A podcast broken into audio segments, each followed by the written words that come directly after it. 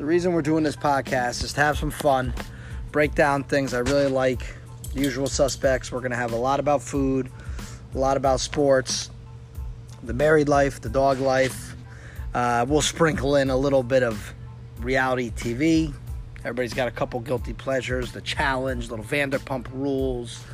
Uh, but mainly, we're going to focus on food, where I like to eat, what I like to eat, um, who wins, who loses on and off the field.